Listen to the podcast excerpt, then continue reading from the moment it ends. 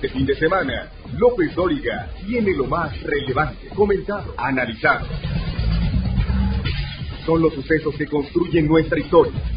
López Dóriga, edición fin de semana, porque todavía hay mucho que decir.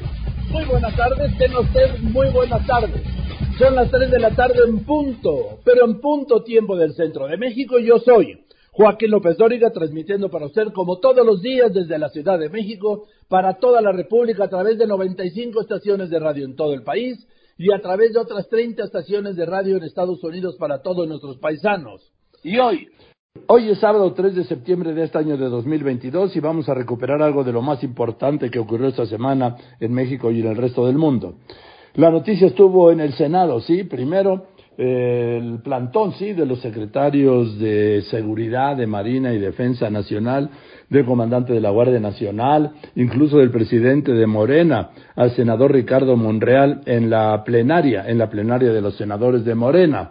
En esa plenaria, el senador Alejandro Armenta fue electo con 36 votos como candidato de Morena para presidir la mesa directiva del Senado de la República. Ocho, ocho votos más que los 28 que tuvo Higinio Martínez. La tercera fue la vencida y el Pleno del Senado ratificó al morenista Alejandro Armenta como nuevo presidente de la Cámara Alta para el año legislativo que inicia este primero de septiembre. En dos rondas previas de votación, el poblano no alcanzó la mayoría de votos. Fue hasta el tercer intento en el que Armenta Mier obtuvo 65 votos, los necesarios para ocupar el cargo que venía desempeñando Olga Sánchez Cordero. Tras una primera ronda de votación en la que diez cédulas en blanco generaron la controversia por el resultado, Ricardo Monreal, coordinador de Morena y presidente de la Junta de Coordinación Política, solicitó al Pleno Camaral repetir la votación. En la segunda, Alejandro Armenta no alcanzó la mayoría de votos para presidir la mesa directiva, solamente obtuvo 60 de 61 que necesitaba. La oposición se manifestó en contra de la falta de acuerdos de Morena y de sus aliados políticos al impulsar sin consensos esta propuesta. Es Julen Rementería, coordinador del PAN. El bloque de contención no está en condiciones de poder respaldar esta propuesta en estos términos. Nos parece que hay que buscar generar una propuesta que logre consensos, que la mayoría entienda que aun cuando pueda tener los votos suficientes necesita transitar por los acuerdos necesita lograr que esos acuerdos se reflejen en lo que le beneficie a la República, no lo que le beneficie a un partido o lo beneficie a quien gobierna. Y hasta ahora, lamentablemente hemos visto que en las presidencias de las mesas, en los ya prácticamente cuatro años que tenemos, han dedicado más su esfuerzo a complacer los designios de la presidencia que a complacer lo que los mexicanos necesitan. El periodista Miguel Ángel Osorio Chong también fijó su postura. Ellos han puesto sobre la mesa un compañero senador y que no esperen que porque ya lo decidieron ellos, nosotros en el bloque de contención los vamos a respaldar. De ninguna manera. Si no es personal. El tema es que están obligados a lograr consensos. Y los consensos se construyen. Se construyen con diálogo, con acuerdos, con cercanía y que no solo lo quieran hacer cuando hay una reforma constitucional. Tienen que mandar un mensaje de búsqueda de consensos y de acuerdo con el bloque opositor. Luego de esta polémica elección de la mesa directiva, esta Cámara del Congreso de la Unión iniciará sus trabajos legislativos este primero de septiembre, más confrontada y dividida entre la oposición y el grupo oficialista. Con imágenes de Cristian Ramírez y Real Aldave, Telefórmula. Fue una, fue una jornada intensa, la del miércoles, sí, eh, cerca de la medianoche, en una tercera votación, luego de una jornada pues muy confusa, debates entre los mismos legisladores de Morena y la oposición, luego que no sabían cómo votar, ¿sí? Decían que había que poner esto, que había que poner lo otro. Tres, tres votaciones y al final el senador de Puebla, Alejandro Armenta, fue electo presidente de la mesa directiva del Senado por 65 votos del oficialismo. El senador Ricardo Monreal recibía 52 votos, pero de la oposición. Mañana le voy a recuperar aquí las fuertes declaraciones, revelaciones del senador Monreal.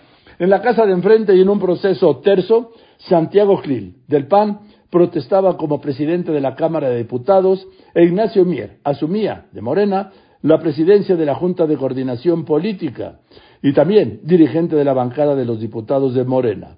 En esto, la Cámara recibía el jueves la iniciativa presidencial de trasladar ya definitiva y formalmente la Guardia Nacional a la Sedena. Antes de asumir la Junta de Coordinación Política, el diputado Ignacio Mier me aseguró aquí que la eliminación de la prisión preventiva oficiosa que pretende la Corte atenta, me decía, contra la inviolabilidad de la Constitución y se pronunció porque los diputados frenen esa iniciativa, se defienda y se legisle porque también dijo sería un golpe al poder legislativo por parte de otro poder, el judicial. Ignacio, ¿cómo estás? Buenas tardes. Con el gusto de saludarte a ti, a tu auditorio, a los que nos ven y nos escuchan, mi querido Joaquín, a tus órdenes, siempre con mucho gusto. Bueno, pues hoy sí, a diferencia, normalmente el Senado es donde son más moderados, más organizados, planchan todo y ve cómo están. Y la Cámara, pues como son 500 y son diputados, siempre es más conflictivo. Y, y resulta que hoy, pues lo han planchado, salió, eh, presidirá la mesa y tú, Ignacio Mier, la Junta de Coordinación Política. Sí, nosotros estamos haciendo honor primero a nuestra palabra, y te lo he comentado, he tenido la oportunidad contigo. Lo que más vale en un político, quizás lo único, es, para efectos prácticos, es su palabra.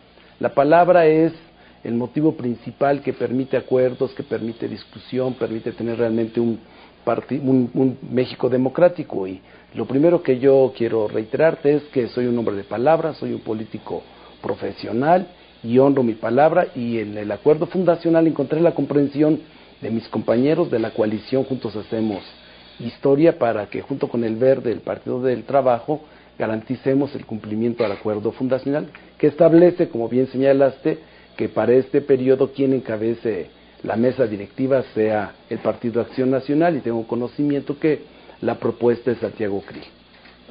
Así es. Eh, ahí tienes conocimiento. Por supuesto que tienes conocimiento. Vamos. Ahora, a ver, Nancy Mier. Eh, tienen las iniciativas de reforma constitucional del presidente, ya la de lo que tiene que ver de la industria eléctrica, esa ya, pues ya no pasó, pero viene, y el presidente ha dicho que la va a mandar, la de la reforma electoral, que implica la desaparición de este INE, también de, este tribunal electoral, también de las, de las OPLES, que son los INES estatales, de otro modo de selección de los consejeros del INE, que reduciría a siete, también tiene otro modo de elegir a los magistrados, los magistrados del Tribunal Electoral del Poder Judicial de la Federación, el recorte, pues eso no lo van a aprobar, claro, del presupuesto de los partidos políticos, que este año se van por los cinco mil millones de pesos. Pero en el tema de la reforma, porque es de reforma constitucional, no tiene, no tiene Morena y sus aliados la mayoría calificada para hacerla. ¿Qué va a pasar? Bueno, terminó recientemente el Parlamento abierto para que se escucharan todas las voces eh, de las iniciativas en sus méritos. ¿Qué me refiero en sus méritos? Joaquín, no solamente está la iniciativa que presentó el presidente de la República, que has hecho un espléndido resumen de ella, sino también están 41 iniciativas que han presentado diputadas y diputados de los diferentes partidos políticos y que muchas de ellas son coincidentes con lo que establece la iniciativa del presidente de la República. También la coalición o alianza Va por México concluyó sus foros de consulta, las asambleas informativas de Morena van a concluir antes del 10 de septiembre para que estemos en posibilidad de empezar a confeccionar un dictamen.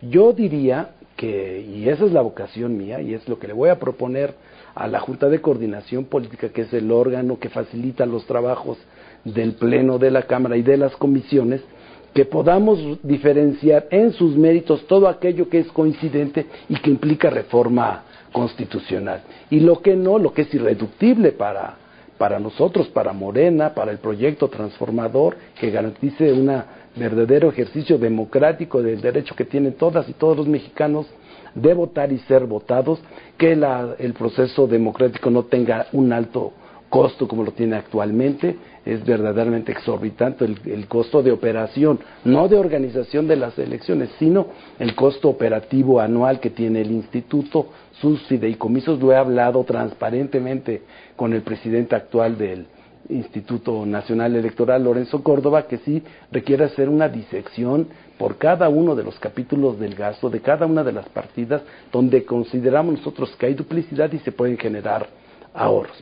Esa parte es para nosotros reducir, reducir los costos. El financiamiento a los partidos políticos no para que promuevan a candidatos y plataforma, sino para que el gasto ordinario se haga realmente válido el derecho que tienen los militantes y su obligación de financiar el gasto operativo de sus partidos y no seamos todos los mexicanos los que tengan que financiar el gasto de operación de los partidos.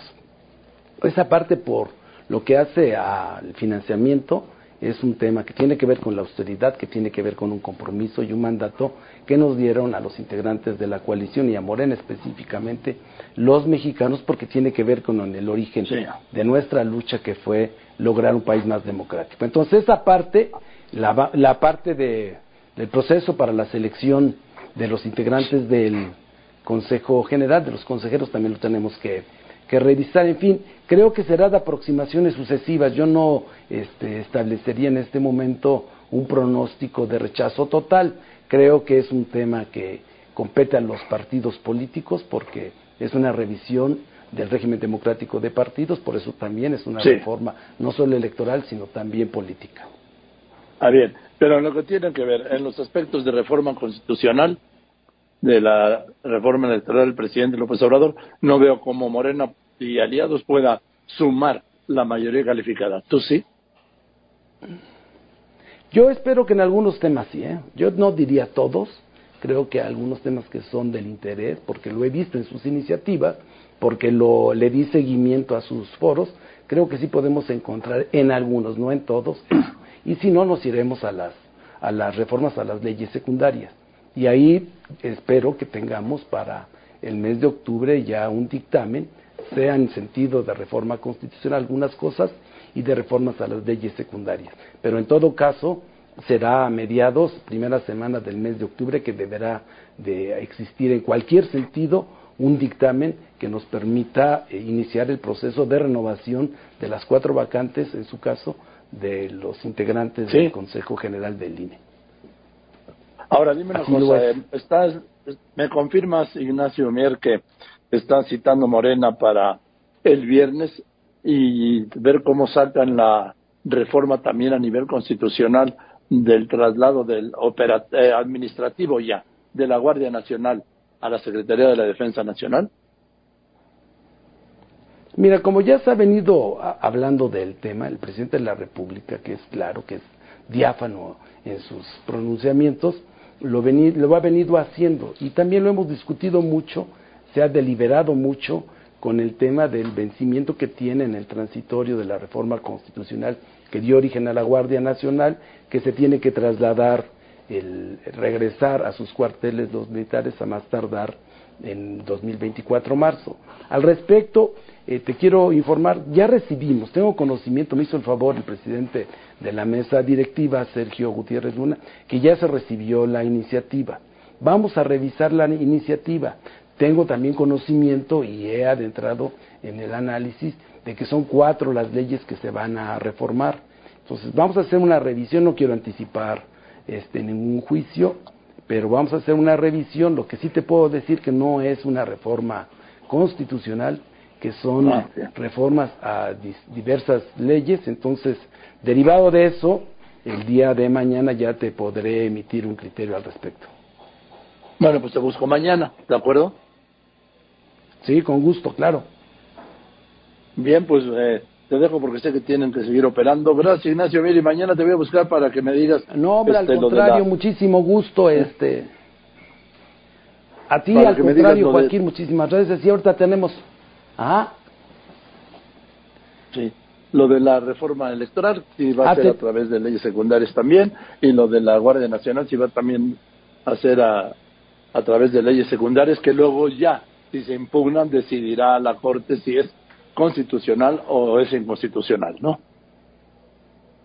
Así será, porque mira, yo creo que debemos de fortalecer, hoy mismo te adelanto, nosotros tuvimos una reunión del grupo parlamentario de un tema que consideramos que es fundamental, más allá de lo que se ha venido discutiendo, del pronunciamiento que hará la Suprema Corte de Justicia de la Nación con relación a la prisión preventiva oficiosa, nosotros como constituyentes, como legisladores, nuestra obligación primaria es defender al constituyente permanente de este país por lo que hace a la Cámara de Diputados. Y nosotros consideramos, solamente por lo que se ha manejado en los medios de manera pública, que lo que está pretendiendo la Suprema Corte de Justicia de la Nación es un atentado contra la inviolabilidad de la Constitución y nos corresponde de manera primigenia a los diputados defender la inviolabilidad de nuestra Constitución. Sería en términos, ya nos digo, espero no sea un comentario este, aventurado, pero lo he consultado constitucionalistas, incluso Diego Valadez coincide en que sería un verdadero, se asestaría no solamente un golpe a la inviolabilidad de la Constitución, sino es un golpe al poder legislativo por parte de otro poder. Entonces nosotros vamos a hacer un pronunciamiento, te aviso, eh, a los medios de comunicación, lo vamos a hacer a las cinco y media de la tarde del día de hoy, antes de la elección de la mesa directiva. Sobre el tema de la eh, prisión preventiva oficiosa, ¿no? Sí, sobre de ello. Más allá de eso, está, está violentando la inviolabilidad de la Constitución. Y entonces eso tiene que ver con lo que vamos a legislar. ¿Perdón? No, dime. Sí, te escucho. Este. Que entonces ya quedamos para mañana para que me digas detalladamente lo que tiene que ver con el tema de la reforma electoral y sobre todo el de la Guardia Nacional que ya será este viernes. Así será. Estaremos este, en comunicación. Muchísimas gracias nuevamente, Joaquín. A ti, al contrario, muchísimas gracias a ti y la atención de tu auditorio. Muchas gracias, Ignacio. Ignacio Mier, quien es el nuevo presidente de la Junta de Coordinación Política de la Cámara de Diputados. Al regresar el enfrentamiento entre la Universidad de Guadalajara y el gobernador de Jalisco, Enrique Anfaro. López Dóriga Digital. Información en tiempo real. LópezDóriga.com.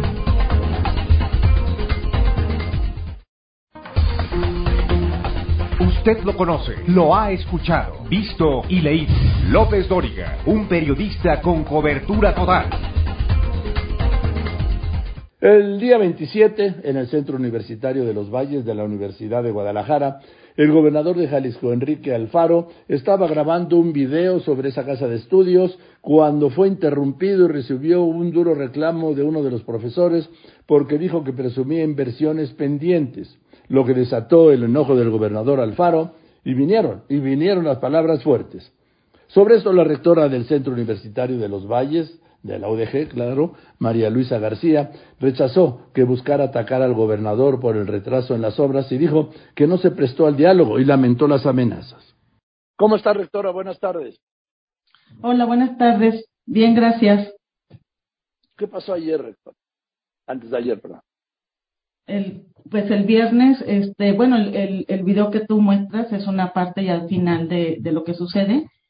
Eh, lo que sucede es que inicialmente llega el gobernador, nosotros estamos enterados de manera informal que va a llegar a iniciar una obra eh, que corresponde a la etapa a la etapa 6 de uno de nuestros edificios que están inconclusos.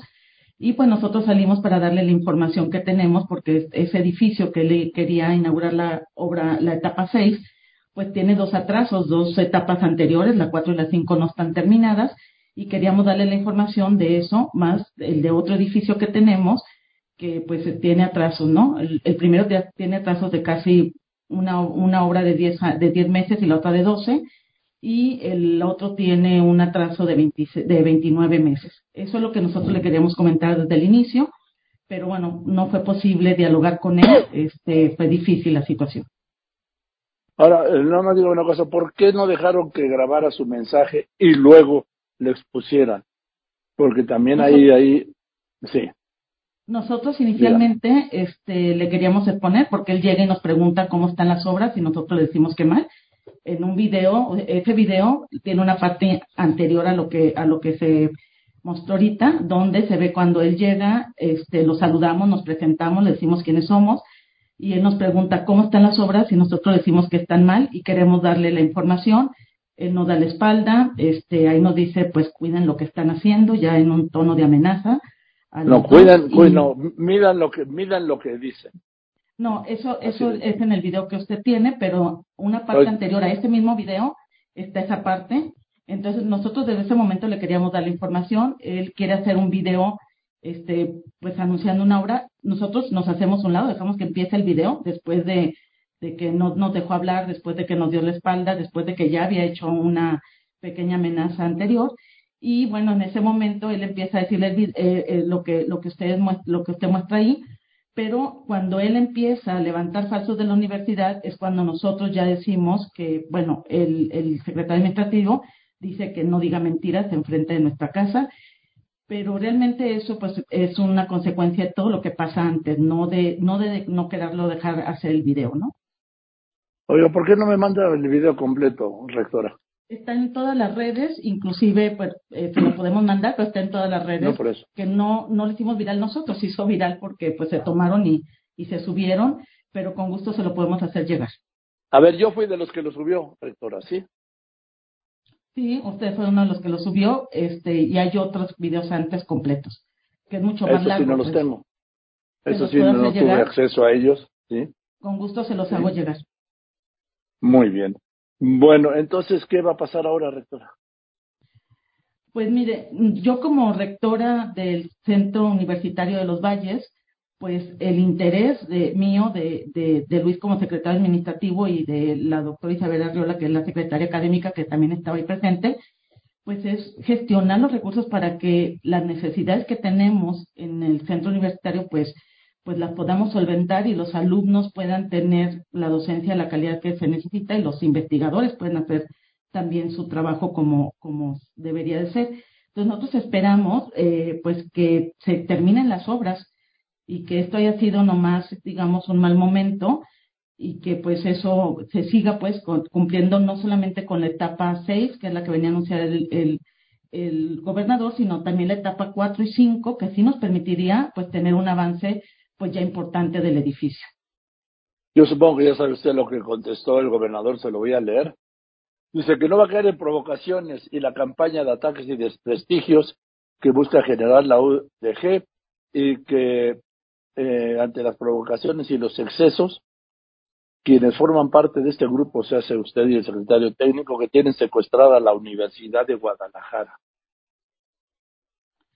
No, bueno, sí conozco, conozco la respuesta, pero nosotros nunca tuvimos la intención eh, en ningún momento de, de, atacarlo, ni mucho. El, el video que en la parte anterior, que no está ahorita a disposición de este, yo se lo voy a hacer llegar, nosotros insistimos que lo único que queremos hacer es darle la información, es lo único que insistimos en darle la información y este y finalmente nos recibe la carpeta, pero pues nos da la espalda, ¿no? Nosotros no en ningún momento lo atacamos, en ningún momento dijimos algo que no fuera correcto y que no fuera parte pues de la intención de que él conociera la situación real de cómo están nuestras obras eh, adentro del centro universitario, inclusive pues no quiso entrar al centro universitario, ¿no? Entonces él iba a hacer un video independiente afuera sin, sin anunciar realmente y sin mostrar cómo están nuestras obras este, acá adentro del centro universitario.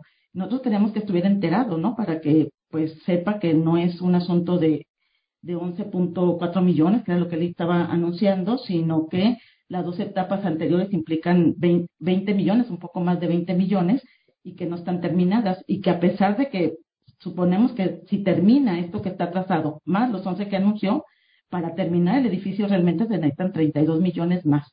Entonces, pues, este, era lo que nosotros le queríamos eh, decir y pues si era posible el diálogo, pues negociar estrategias y demás para poder tener este edificio que para nosotros es muy importante, porque es el de investigación y posgrado, es decir, es donde están los laboratorios, a, donde, donde se forman nuestros eh, alumnos de pregrado y de posgrado y donde se hace la investigación.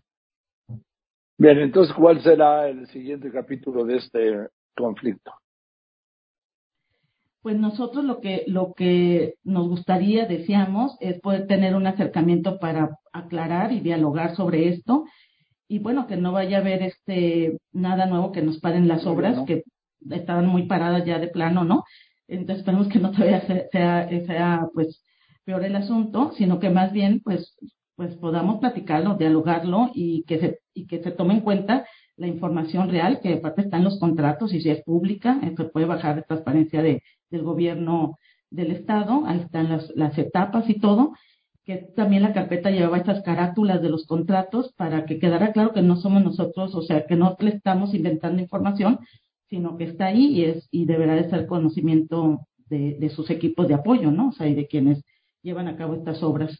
Entonces, esperemos que, que pues pase a eso, ¿no? A que a que sea una posición más eh, adecuada y, y, que podamos pues hablar de las necesidades de, en este caso del centro universitario, pero también de toda la universidad. Solo para rectora, solo rectora. Yo tuve en mis plataformas los dos videos, ¿sí? Lo que pasa es que usted a lo mejor no los vio, entonces por eso me dice lo que me está diciendo. En la plataforma sí está, donde no lo vimos es ahorita, para yo poderle explicar qué había pasado antes. En ahora fue una edición de los dos, porque eso no es una plataforma, es un programa de radio con cámaras, sí, y no tenemos todo el tiempo, vamos, era una. Y además, creo que queda muy claro en este video que mostré, en realidad lo que sucedió el viernes ahí en la puerta de la universidad, ¿no? Sí, así es. Sí, en la plataforma sí están. Yo para poder explicar este, dónde comenzó el asunto, por eso cité la otra parte del, del video. Bien, bueno, pues vamos a ver qué es lo que sigue, porque eh, lo más grave que se puede dar en la materia de educación es un enfrentamiento entre la autoridad, en este caso el gobernador, y una universidad, en este caso la Universidad de Guadalajara, que no beneficia a ninguna de las partes, pero sobre todo, rectora, a quien más afecta es a los alumnos, que es a los que más hay que proteger y cuidar y atender coincido totalmente con usted. Este, pues sí, los que se pueden ver más afectados son los alumnos. El retraso de las obras en sí misma ya nos retrasa la posibilidad de crecer la matrícula, de diversificarla y de llegar a más, a más jóvenes en una región que aparte tenemos todavía un bono demográfico, es decir, una cantidad de jóvenes importante que pues según los estudios de los demógrafos pues tiene que ser atendida en el corto plazo si no vamos a, a perder esa oportunidad.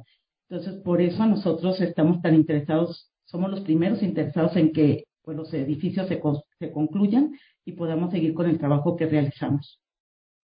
Bien, doctora, le mando un saludo. Gracias Igualmente, muchísimas gracias. el teléfono, ¿eh? Muchísimas gracias. Y, sí, claro. que usted muy bien. Gracias. Gracias, muy buenas tardes, sí. Es la lectora del Centro Universitario Valle, sí, de la Universidad de Guadalajara. A esto respondió aquí, al día siguiente, el gobernador de Jalisco, Enrique Alfaro Dijo que él no permitiría que ningún grupo político secuestrara a la Universidad de Guadalajara ni sometiera a las instituciones del Estado, que fue un acto de provocación, que nunca hubo amenazas, pero sí posturas firmes y un desafío, dijo, al Congreso local y al Poder Judicial. Gobernador, ¿cómo estás? Buenas tardes. Muy bien, Joaquín, con el gusto saludarte. Buenas tardes. A ver, ¿qué pasó? Yo nunca te había visto así como fuera de control. Pues no, no fuera de control. Mira, lo que hay es una posición firme del gobierno del Estado para poder poner un alto a la serie de mentiras y de provocaciones que se han generado desde el grupo que controla la Universidad de Guadalajara, que la tiene secuestrada. Yo te diría, Joaquín, que hay que diferenciar entre la institución como tal, la universidad que es de todo. Yo soy egresado en la universidad, mi padre fue rector de la Universidad de Guadalajara. Yo lo que tengo es cariño y respeto por la UDG, pero el grupo que la tiene secuestrada desde hace ya muchos años ha llevado ya las cosas a un extremo verdaderamente preocupante y lo que es necesario es que el gobierno del Estado fije una postura clara porque ante las mentiras que lo que buscan es tratar de seguir aprovechando a la universidad para negocios personales, nosotros lo que queremos es que la universidad dedique sus recursos, que son los recursos de todos los calicienses, para poder cumplir con sus funciones sustantivas. El origen del diferendo se ha querido plantear como que le quitamos dinero a la UDG. Eso es totalmente falso, Joaquín. Y quiero dejarlo muy claro porque es un asunto que se puede ver en el presupuesto de egresos de nuestro estado, que Jalisco es el estado que más le aporta de todo México proporcionalmente hablando a su universidad pública. Le aportamos el 50% del presupuesto que tiene la UDG, cuando por convenio con la federación nos tocaría solamente aportar el 48%. Lo hacemos por, porque sabemos la importancia de la institución y lo que sucedió en Jalisco es que de un presupuesto que estaba destinado para una obra, que no es el presupuesto ordinario de la UDG, para una obra de un museo, en medio de la pandemia decidimos que era más urgente hacer un hospital que un museo, Por cierto, un hospital de, la red de hospitales civiles de Guadalajara que es hospital escuela de la UDG. Ese es el origen del planteamiento. No hay ni un eh, recurso, ni un solo peso que le hayamos quitado a la UDG. El presupuesto de Jalisco, el perdón, el Congreso de Jalisco aprobó el presupuesto de la universidad. Aportamos más de lo que nos toca por ley y seguiremos apoyando a la universidad en sus funciones sustantivas. Creo que es importante aclarar esa parte. Eh, gobernador Enrique Alfaro, yo nunca te había visto con esto de que cuida lo que dices, cuida lo que dices, no le faltes el respeto a los diputados, al presidente municipal ni al gobernador. Es lo que creo y mi postura es firme. Yo tengo eh, claro que el respeto se debe de dar de las dos partes. Lo que hay en ese acto, Joaquín, es un, eh, una provocación evidente. Llegaron ahí con otro propósito lo que hay de mi parte, y lo dejo claro, nunca habrá amenazas de ningún tipo, pero sí hay una postura firme del gobierno de Jalisco de que no vamos a permitir que este grupo siga queriendo someter a las instituciones públicas de este Estado, porque han desafiado no solamente al gobierno del Estado, han desafiado al Congreso de Jalisco, al Poder Judicial, en un ánimo de tratar de imponer la lógica y los intereses de un grupo, eh, usando como escudo el de la Universidad de Guadalajara, que es, insisto, una institución respetada y querida por todos. El gobernador Enrique Alfaro, estoy hablando con el gobernador de Jalisco, Enrique Alfaro. Esta misma universidad, el mismo Raúl Padilla, es el que organiza año con año la FIL, que es muy acreditada, ¿no? Sí, sin duda, ¿no? El, el tema de la FIL es un asunto que institucionalmente tenemos que dejar en otra cancha. Hemos apoyado nosotros a esta institución, lo hice como alcalde de Guadalajara, como alcalde de Tlajomulco, hoy como gobernador. Lo que estamos hablando es de un tema eh, distinto, Joaquín. Sabemos eh, de la importancia de este festival y creo que es muy importante mantener eh, en el lugar que corresponde un festival que, por cierto, nada más como dato inicial, la primera Feria Internacional del Libro que hizo la Universidad de Guadalajara la hizo mi padre como rector. Tú imagínate, insisto, pues el cariño y el aprecio que hay tanto por la universidad como por la Feria Internacional del Libro. Bien, gobernador, gobernador, tengo muchos más temas, pero hoy quería que dejara claro este, este caso de la Universidad de Guadalajara y hacemos aquí entre usted y yo compromiso de que podamos hablar sobre el tema de la inseguridad, sobre el tema. Hay una, desde hace tiempo yo conocí ahí en, en Guadalajara una especie como de Silicon Valley en Jalisco, sí, en Silicon Valley, cuando se hacían las Blackberries, ¿se acuerda la época de las Blackberries? Claro, Resulta que todos se hacían en Jalisco. Es correcto, aquí hace 60 años inició la construcción de un ecosistema de la industria electrónica muy importante que hoy estamos consolidando y va muy bien, por cierto, Joaquín. Bien, ese tema y también el tema de la inseguridad. No sé cómo puede usted gobernar Jalisco cuando tiene al cartel mm, del crimen organizado más poderoso del continente, por dejarlo nada más en este hemisferio.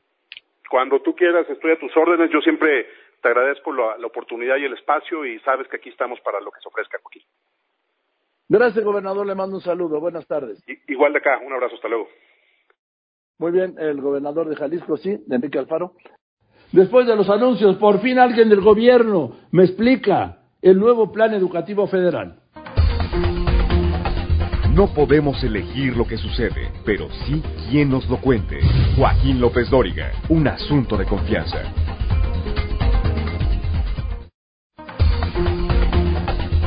En Facebook Joaquín está en facebook.com diagonal Joaquín López Dóriga. Nunca pude hablar con Delfina Gómez, secretaria, ya es ex secretaria de Educación Pública. Tampoco pude hablar con, la, con el relevo, sí, con la entrante Leticia Ramírez, pero tuve el privilegio de hablar con el doctor Ángel Díaz Barragán, investigador emérito de la UNAM y uno de los encargados de la elaboración de este nuevo plan educativo para la enseñanza básica. Me quedo con esto. No desaparecerán las materias y que busca que los alumnos obtengan aprendizajes para comprender la realidad. Así me lo explicó el doctor Díaz Barragán. Buenas tardes, Joaquín, a usted y a su audiencia. Tras saber, eh, de lo que he escuchado y he leído del plan y de lo que he preguntado con quienes, bueno, con los únicos que habían querido hablar, excepción de usted ahora, críticos de este proyecto, ¿Qué les diría en la parte donde hablan de la ideologización de la, del plan educativo?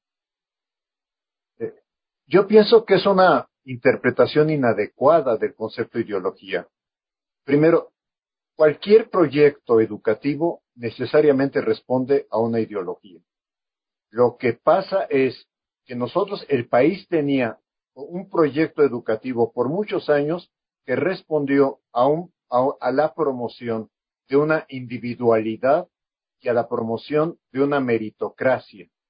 Eh, teníamos un plan de estudios que el, el, que fue incluso secretario de Educación, José Ángel Pescador, escribió que a partir de los años 40 el proyecto de educación nacional era lograr la unidad nacional. ¿Y qué es lo que estamos haciendo en este proyecto curricular? Reconocer la diversidad del país, reconocer que en realidad no hay una mexicanidad, sino muchas formas de expresión de la mexicanidad, muchas condiciones. Y en este sentido, el plan de estudios trata de reconocer la diversidad, eh, trata de reconocer la interculturalidad, para que las personas que vivimos en la capital, las personas que somos de clase media como yo, podamos de alguna manera empezar a tomar conciencia de que en este México hay otros sectores, hay otros grupos sociales, hay otra manera de ver la realidad, hay otra manera de sentirse mexicano. Pero también este plan de estudios lucha contra el individualismo.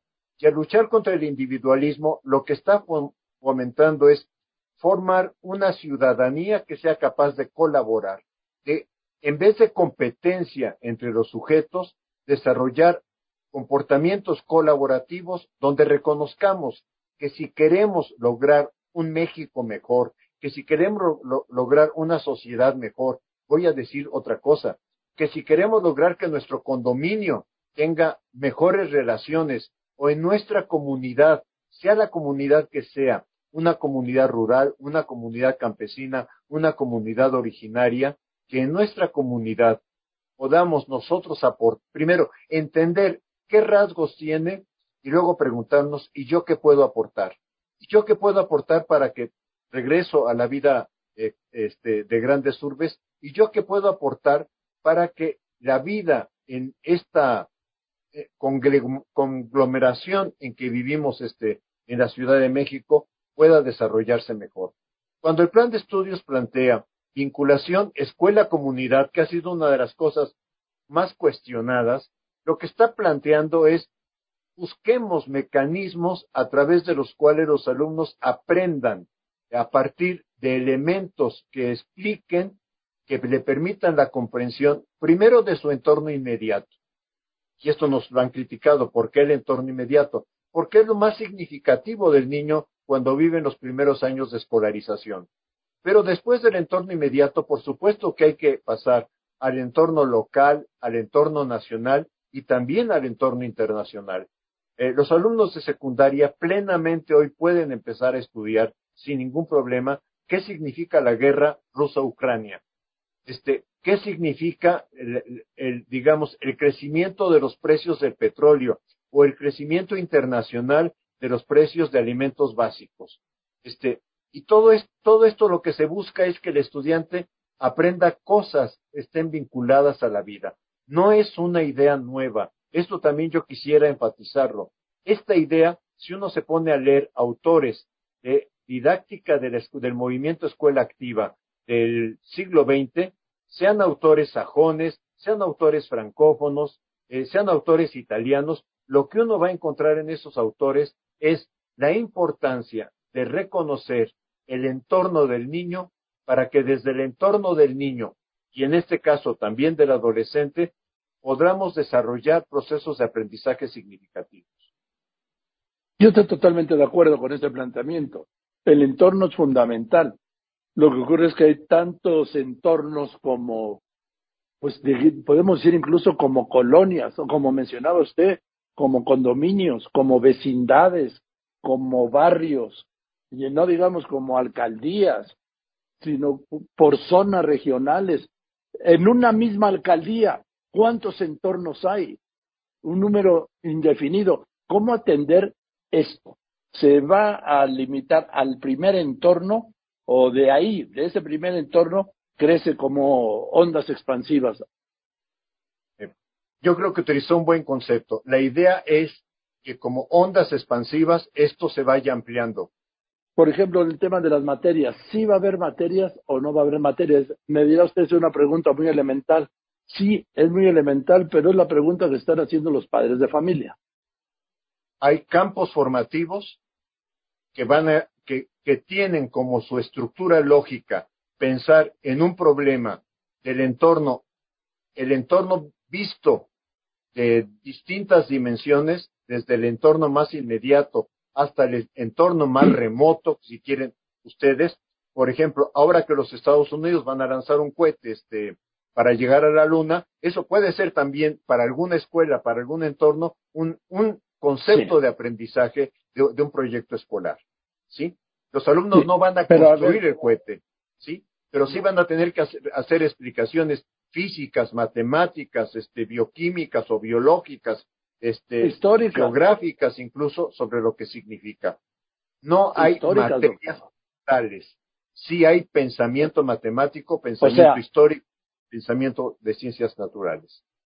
Pero debe quedar muy claro a los padres de familia que sí estamos pensando en sus hijos, que sí estamos pensando en que obtengan aprendizajes significativos en todos los saberes que se requieren para comprender la realidad, para poder tener después un matemático, un científico o un historiador o un filósofo que tenga una formación amplia. Lo que permite la, la integración curricular es que el sujeto tenga una formación amplia que le permita ver no solamente dónde empieza y termina el saber de una disciplina, sino ver cómo estos saberes disciplinarios se van conectando entre sí, finalmente, para eh, intentar reconocer o resolver o entender algún problema que tengan en su entorno. Partimos del entorno inmediato, sí, pero vamos avanzando hacia otros modelos, hacia otros tipos de entorno, hacia otro tipo de situaciones. Y esta graduación es la que vamos a proponer en los programas este, de estudio, pero también es la que le va a corresponder al Consejo Técnico Escolar de ir tomando decisiones de acuerdo al contexto donde la escuela está ubicada.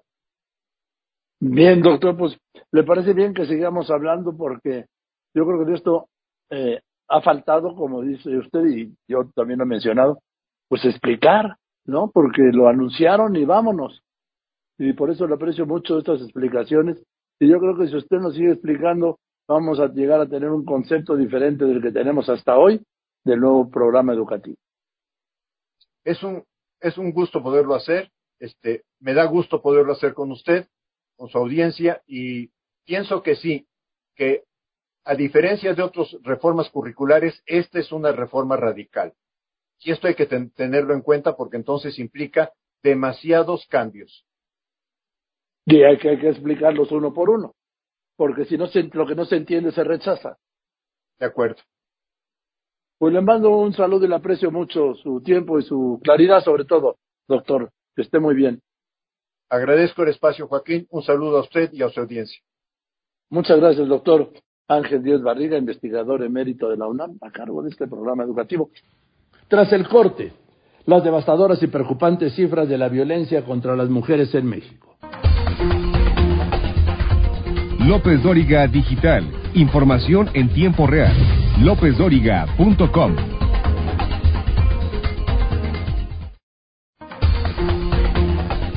Usted lo conoce, lo ha escuchado, visto y leído. López Dóriga, un periodista con cobertura total. Y le digo, no, no hay forma. No ha habido forma de parar la violencia, bueno, la violencia en general, ¿sí? Pero en este caso me quiero referir la violencia contra las más vulnerables, las mujeres en México, que aumentó entre 2016 y 2021 y que se agudizó durante la pandemia. De acuerdo con el INEGI, vea esta cifra. Siete de cada diez mujeres, repito, siete de cada diez mujeres mayores de 15 años ha sufrido violencia física, psicológica y sexual. En México se dispara 4% la violencia contra las mujeres entre 2016 y 2021. Siete de cada diez mujeres mayores de 15 años en el país reconocieron que experimentaron una situación de violencia a lo largo de su vida, lo que equivale a 35.4 millones de un total de 50.5 millones de mujeres que habitan el país. La violencia sexual registró el mayor aumento con 8.4%. Al presentar el INEGI la encuesta nacional sobre la dinámica Pública de las Relaciones en los Hogares 2021, su presidenta Graciela Márquez Colín reveló que 70.1% de las mujeres en el país han sido víctimas de esta práctica. Se considera la tasa más alta desde el 2006, siendo la violencia psicológica la de mayor prevalencia, seguida por la sexual, la violencia física, la económica, así como la patrimonial o discriminación. Asimismo, destacó que la encuesta arrojó que la pandemia del COVID-19 agudizó los problemas de violencia contra las mujeres. 42.8% fueron víctimas, lo que representa 21.5 millones. Se estimó que 8.5% de las mujeres mayores de 15 años percibió que los conflictos en el ámbito familiar iniciaron o aumentaron a raíz de la pandemia. Para 2021, se estimó que el 85% de las mujeres que sufrieron violencia física o sexual no denunciaron a su agresor. Durante la pandemia, 5.2% de las mujeres percibió que los conflictos en su relación de pareja iniciaron o aumentaron, mientras que en el ámbito familiar la cifra ascendió a 8.5%. Asimismo, 14.6% de las mujeres mayores de 60 años también sufrieron algún tipo de incidente de violencia durante el confinamiento, en tanto que 41.5% con algún tipo de discapacidad vivió algún incidente de violencia en casa. Alejandra Ríos Cázares, directora general adjunta de Desarrollo, Análisis e Indicadores de Gobierno del INEGI, detalló que las mujeres sufren violencia principalmente en cinco ámbitos en el comunitario, de pareja, escolar, familiar y laboral. Destacó que la prevalencia de violencia en todo el país es alta, aunque predomina en algunos estados. Estado de México 78.7, Ciudad de México 76.2, Querétaro 75.2. De forma alarmante, el 41.8% de las mujeres encuestadas reveló que experimentó algún incidente de violencia en la infancia, física, psicológica y sexual. En este último, el principal agresor fue el tío o tía, primo o prima o bien una persona que no era de la familia. Para Grupo Fórmula, Jenny Vale. Bien, eso es todo. Muchas gracias. Buenas tardes. Yo soy Joaquín López Dóriga y como siempre le agradezco a usted que me escriba, que me llame, pero sobre todo y en especial le agradezco, usted lo sabe y además lo sabe muy bien, que me escuche. Gracias pues por eso, buenas tardes, que pase un gran fin de semana y nos vemos mañana aquí a las 3 de la tarde, mañana domingo. Que la pase muy bien.